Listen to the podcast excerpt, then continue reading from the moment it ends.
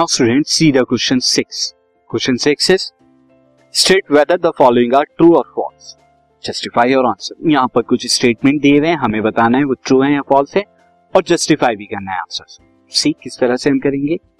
तो यहाँ पर फ़र्स्ट जो स्टेटमेंट दिया है सिक्स का फ़र्स्ट वो है the value of tan is always less than one value of tan की हमेशा वैल्यू क्या होती है? लेस देन वन होती है. सिंस स्टूडेंट ये स्टेटमेंट क्या है? रॉन्ग स्टेटमेंट सिंस हम लिख सकते हैं इसका since this is a false तो दिस स्टेटमेंट इज़ फॉल्स होगा। दिस स्टेटमेंट इज़ फॉल्स क्यों फॉल्स है? Since sides of a right triangle sides of a right triangle right triangle can have can have any value उसकी कोई भी value हो सकती और जब कोई भी वैल्यू हो सकती है तो tan A perpendicular upon base का रेशियो भी कुछ भी हो सकता है जो वन से भी ग्रेटर हो सकता है।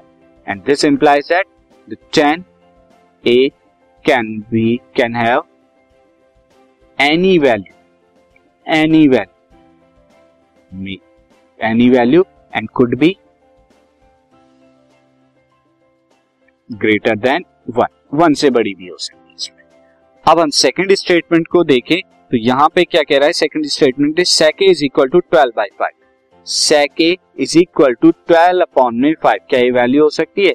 यानी कि कहने का मतलब यहाँ पे वैल्यू क्या है? टू पॉइंट फोर कह रहा हूँ। बिल्कुल वैल्यू हो सकती है।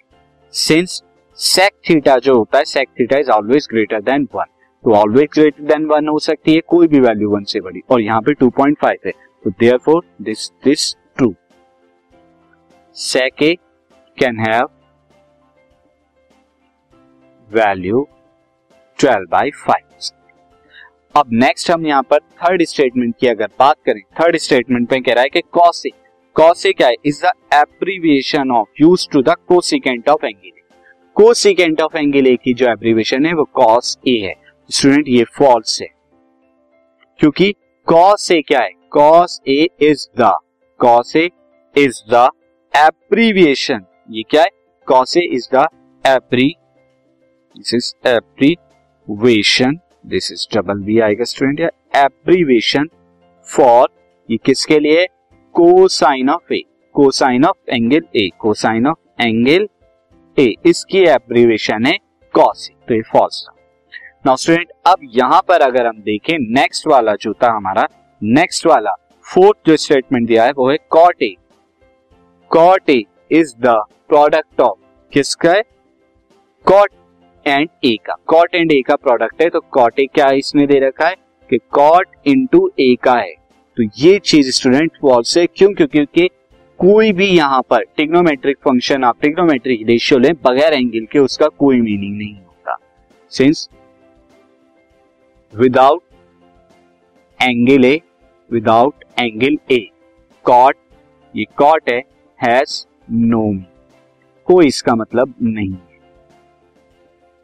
तो यानी कि कोई भी आपको रेशियो लिखना है तो उसके साथ एंगल होना मस्ट है। बगैर एंगल के कॉट साइन टेन इनका कोई मतलब नहीं नेक्स्ट स्टूडेंट हम यहाँ क्या है? Sine theta is equal to four by three sine theta की वैल्यू फोर बाई थ्री है। यानी sine theta four by three यानी कि ये कितनी आएगी? One point three three three जो कि ग्रेटर देन वन है।